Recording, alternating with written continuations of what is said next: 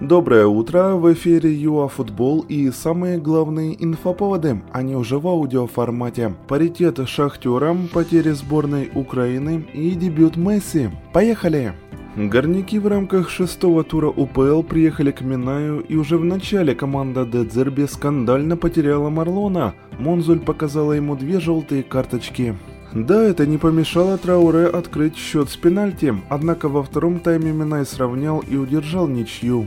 Десна принимала Верес и неожиданно проиграла 0-4. Ворскла на выезде уступила Заре, а Рух одолел Львов 1-0 в обоих случаях.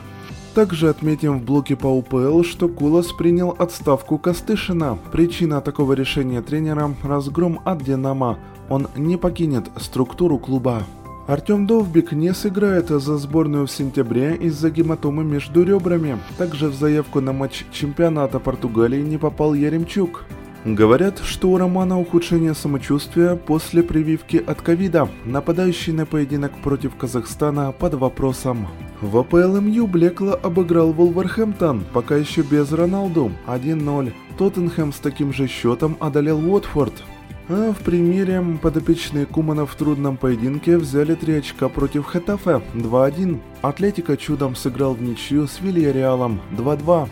В Италии Наполе переиграл Дженуа 2-1, а Милан Калери 4-1. Дубль в активе Оливье Жиру. Рома тоже забила 4, но не пропустила от Салернитаны. Дебютный гол забил Абрахам. И также добавим, что в Лиге 1 Месси дебютировал за ПСЖ. Лео заменил Неймара во втором тайме против Реймса. 2-0. Победа парижан. Ну что ж, хорошего вам дня, только побед и до новых эфиров ЮАФутбол. Футбол.